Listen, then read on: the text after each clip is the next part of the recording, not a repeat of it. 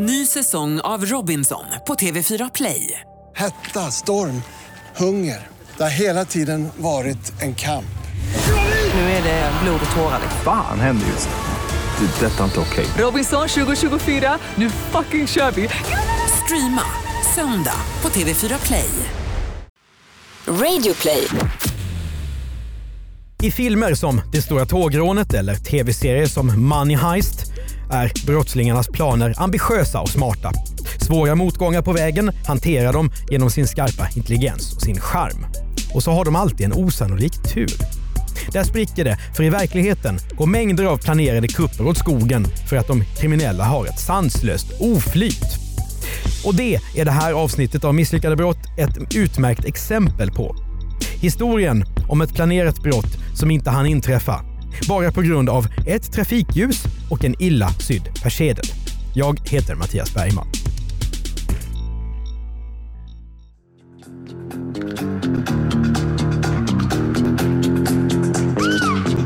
Det är onsdagen den 21 juni 1978. Stockholm är soligt och stan är loj som en fet katt. Vi ser behagliga 20 grader på morgonen. Klädkedjorna har sommarrea. På Hennes och Mauritz får man en klänning för 59,75 och en toppmodern brun herrfritidsdress i safarijacka och byxa går lös på 198 spänn. I övermorgon ska det bli midsommarafton och de som inte äter sill kan smaska i sig lyxig oxfilé för 52 kronor kilot. Ja, svenskarna skakar rumpa till diskoteksmusik och nynnar på Kiki Danielsson. Eller går på biodate för att se den superheta Saturday Night Fever med John Travolta. Det här året toppar välfärden i Sverige. Varken förr eller senare har vi haft det bättre. Den största nyheten i den viktiga morgontidningen Dagens Nyheter den här dagen är att företaget Saab Skania Jönköping får böta för att de inte har skött lönerörelsen som avtalen säger. Och sen kan vi läsa om fusket med bostadsbidragen. De har varit 3 miljarder kronor på 3 år. Ja, svenskarna ser nog hellre fram emot dagens 4 matcher i fotbolls-VM, även om proggarna är rasande över att mästerskapet spelas i militärdiktaturen Argentina. Och sen rapporteras det om att den grekiska hamnstaden Saloniki igår drabbades av ett förödande jordskalv. 50 personer har dött och tusentals flytt från sina hem. Vi har ingen aning om Panos tänker på sina landsmän, men antagligen har han inte tid med det. För han har helt andra planer för den här dagen och han är också huvudpersonen i vårt misslyckade brott. Klockan är 9 på morgonen. Vi är i Skanstull, en del av stadsdelen Södermalm. Panos sitter i baksätet på en grön Volvo 240. Inget konstigt med det, för den modellen är den vanligaste i Sverige. I framsätet sitter hans 2 kompisar, eller rättare sagt kumpaner. I bilen finns också väskor av tyg, 2 overaller och 3 röda toppluvor varav en har utklippta hål i sig. Det låter lite konstigt kanske. Varför ha så mycket varma ombyteskläder med sig i sommarvärmen? Och dessutom gå runt med hål i mössan? Jo, för Panos och hans polare, de har ett ärende här på södraste söder. Bilen de sitter i är stulen och de ska snart genomföra ett rån. Panos kom till Sverige som 15-åring i samma våg som många andra greker flyttade hit för att arbeta. På flykt från juntan som styrde Panos hemland vid den här tiden. Men till skillnad från sina ambitiösa landsmän la Panos och sin energi på brott istället. Nu är han 25 år och på rymmen från fängelset. Man skulle kunna tänka sig att det vore smartast att ligga lågt då. Kanske rent av sticka till något annat land och försöka börja om. Men Panos tycker tydligen att det är lämpligare att han begår ett nytt brott. Han och kumpanernas plan är lika enkel att tänka ut som riskfylld att genomföra. De ska råna en av säkerhetsföretaget Securitas värdetransporter, nämligen en bil som ska flytta kontanter och värdecheckar från varuhuset Åhléns söder vid Skanstull till en bank. Hur Panos har fått nys just om den här transporten vet vi inte. Men varuhuset har också sitt huvudkontor just här i Skanstull, så det ligger nära till hands att där finns stora värden att lägga vantarna på. Dessutom är läget bra av flyktskäl. Motorvägen söderut från Stockholm går alldeles bredvid varuhuset. Det gamla huset vid hörnet Ringvägen Götgatan är en för stockholmarna välkänd plats med sin karaktäristiska blå, klotformade jätteklocka på framsidan. Här har varit varuhus i över 50 år och det är lätt att tänka sig hur Panos näsa har nosat sig till rikedom i kvarteret. I Åhléns-företaget ingår 200 varuhus i hela Sverige, inte minst Nordiska Kompaniet. Panos och de två kumpanerna åker nu i sin gröna Volvo på väg mot parkeringen bakom Åhléns-varuhuset, där deras mål, värdetransporten, ska överrumplas just när överlämningen ska ske från varuhuset till bilen. Det är lätt att tänka sig spänning och adrenalin flöda i bilkupén. Förutom sina rånarkläder har killarna också handbojor och vapen med sig. 2 pistoler. Eller ja, den ena är visserligen en amerikansk FN 9mm. Den andra är en helt vanlig leksakspistol i svart plast. Men nu ska kriminalitetens gud gripa in och förändra Panos öde. Och det sker i form av Tommy och Kari. De jobbar med färdtjänst. Tommy är förare och Kari färdtjänstbiträde. Den här morgonen ska de göra en körning till Södersjukhuset och rulla fram vid Skanstull. Vid Älvsborgsgatan, som korsar Ringvägen och vid den här tiden också leder ner till varuhusets parkering, fastnar de en stund när det bildas kö i morgontrafiken. Men då ser Kari någonting mycket märkligt. En grön Volvo 240 står framför dem i bilkön, och på den bilen sitter hans egna nummerplåtar. HXE 834. Kari har nämligen blivit bestulen på sina egna registreringsskyltar. Och nu har någon alltså monterat dem på den här bilen, som nu svänger ner i riktning mot Åhléns parkering. Kari och Tommy spiller ingen tid. När de snabbt har bränt upp till sjukhuset med sin färdtjänsttransport ringer de först och kollar att Kari verkligen kommer ihåg sitt eget bilnummer, vilket han gör. Sen larmar de polisen. Vilket svin är det som kör omkring med Karis plåtar?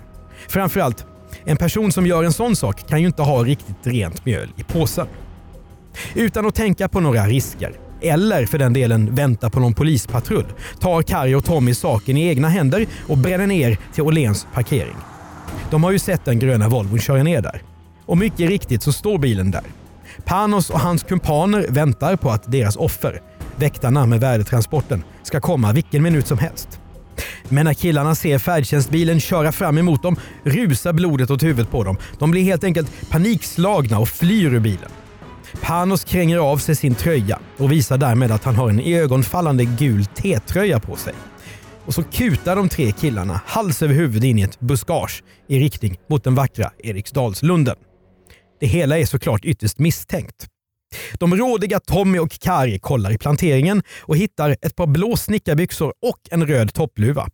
Det är ju inga sommarkläder som de springande unga männen har haft med sig direkt. Förresten, när vi nu pratar om ett sommarfall så vill vi också tipsa om lite sommarläsning, eller hur Andreas? Just det, för nu finns Misslyckade brott som bok, och där kan man läsa om 11 av våra favoritfall. Till exempel ett par andra rånare i Malmö som snodde pengar i en bank, och sen när de skulle därifrån så startade inte mopeden, och dessutom tappade de en del av rånbytet på vägen. Vilka klantar. Jajamän. Boken kan köpas från misslyckadebrott.se eller där du brukar köpa böcker såklart. Och den finns ute nu. Ett poddtips från Podplay. I podden Något Kaiko garanterar röskötarna Brutti och jag Davva dig en stor doskratt. Där följer jag pladask för köttätandet igen. Man är lite som en jävla vampyr. Man har fått lite blodsmak och då måste man ha mer. Udda spaningar, fängslande anekdoter och en och annan arg rant. Jag måste ha mitt kaffe på morgonen för annars är jag ingen trevlig människa. Då är du ingen trevlig människa, punkt. Något Kaiko, hör du på Podplay. Därför är gardinerna. Panos och hans kumpaner har alltså avvikit från bilen och nu väntar färdtjänsthjältarna in polisen. Men innan det hinner komma någon patrull så rullar istället väktaren Ivan in vid lastkajen till Åhléns. Och han är förbryllad. För när han och hans kollega har kommit körande med sin värdetransportbil mot varuhuset, då har de plötsligt sett en pistol komma glidande längs ner en grässlänt. Den har de nyfiket plockat upp och konstaterat att det var en leksak. Märkligt. Vad Ivan inte vet än är att han och hans arbetskamrat bara har varit några sekunder från att bli offer för ett dramatiskt rån. Med tanke på att även en riktig pistol har funnits i bilen kunde det ha slutat maximalt tragiskt. Nu är en polispatrull från 3:e vaktdistriktet på språng. Klockan är 09.20. 2 polisassistenter möter upp Tommy och Kari, och när de får höra om killarna som flytt och dessutom ser den röda vinterluvan förstår de att det här kanske inte bara handlar om någon stöld av nummerplåtar. Tommy berättar för dem att han har sett att en av killarna som sprang iväg har en gul t-shirt på sig. Poliserna letar i närheten, men det syns inte till några misstänkta misslyckade brottslingar i 25-årsåldern med panikslagen blick. Poliserna sätter sig i sin svartvita snutbil för att köra på jakt. Då ser de faktiskt en ung man just i gul t-shirt. Dessutom går han och kikar lystet in i buskaget där den röda toppluvan har legat. Det här är naturligtvis Panos. Polisassistenterna, som heter Torsten och Steve, stannar den unga mörkhåriga killen och frågar hur var det här då? Panos säger att han är på väg till Eriksdalsbadet. Det ligger ju alldeles i närheten av varuhuset. Han har dock varken badkläder eller handduk med sig, men å andra sidan kan man hyra sådana på badet. Dessutom har Panos tänkt att det ska väl gå lika bra att solbada i kalsongerna. När Torsten och Steve frågar vad han heter så säger Panos att han heter Teofonides Janis. Kanske inte så konstigt att han ljuger eftersom han faktiskt är på flykt från fängelset. Men då inträffar den andra stora tillfälligheten i det här fallet. Vilket visar att Panos har en på ren svenska jävla otur. Först har han hamnat i en bilkö framför mannen vars registreringsskyltar han själv åker omkring med. Och nu råkar han ut för en skicklig polis med öga för detaljer. Polisassistenten Torsten upptäcker nämligen att Panos mörka hår har något i sig som det inte borde. I hans lockar sitter en liten röd tråd, ett klädfiber. Och Torstens kollega Steve lägger märke till att Panos frisyr är deformerad, som om man har haft någonting tätt och åtsittande kring skallen. Som en toppluva. Kanske en röd mössa, som den som nyss legat i ett buskage vid Åhléns. Den röda tråden i Panos kalufs är av en nyans som är väldigt nära den upphittade röda toppluvan. Nu anses Panos bunden vid platsen och inte minst vid den gröna Volvon som han ju har sett fly ifrån. Men han har såklart en egen version av vad som har hänt och den vill han gärna berätta för poliserna. Han säger att han föregående kväll sov över hos en tjej på Östermalm och tog morgontunnelbanan ner till Skanstull för att ta ett sommarbad på Eriksdalsbadet. Men när han kom fridfullt promenerande på väg vid den lilla Älvsborgsgatan hamnade han plötsligt mitt i en samling av människor och poliser. Det är klart att han blev nyfiken. Kanske hade det hänt en olycka. Och så kom det plötsligt fram poliser i en radiobil och började ställa alla möjliga sorters frågor. Det här tycker poliserna, utredarna på stationen på Kungsholmen och senare även tingsrätten är ren bullshit. Panos grips, häktas självklart och där konstaterar man snart vem han är. De två kumpanerna då?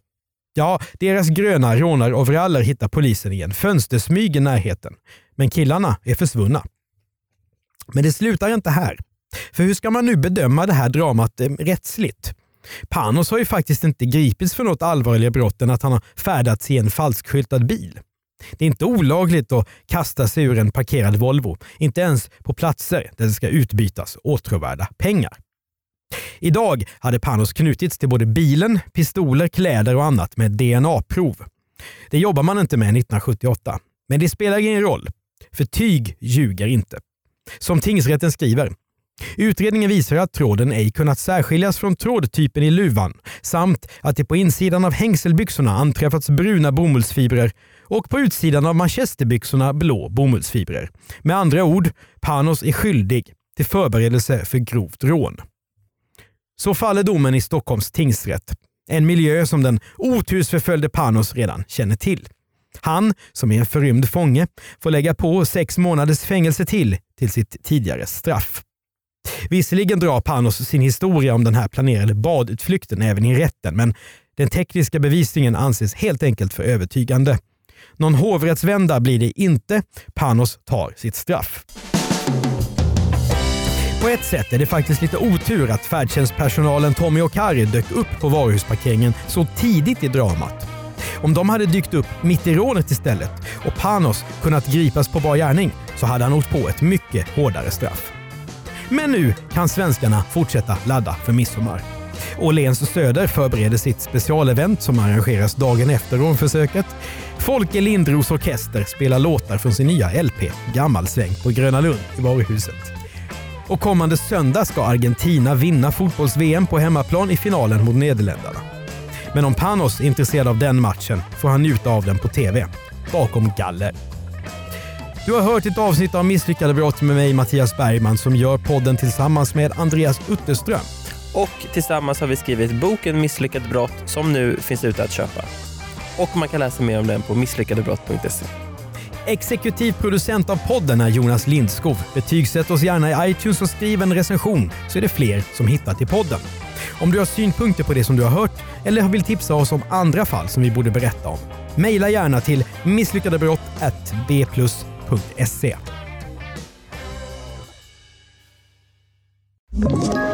Ett poddtips från Podplay.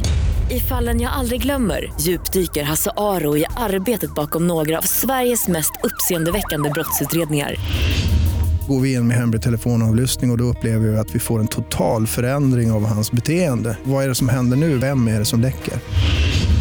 Och så säger han att jag är kriminell, jag har varit kriminell i hela mitt liv. Men att mörda ett barn, där går min gräns. Nya säsongen av Fallen jag aldrig glömmer på Podplay.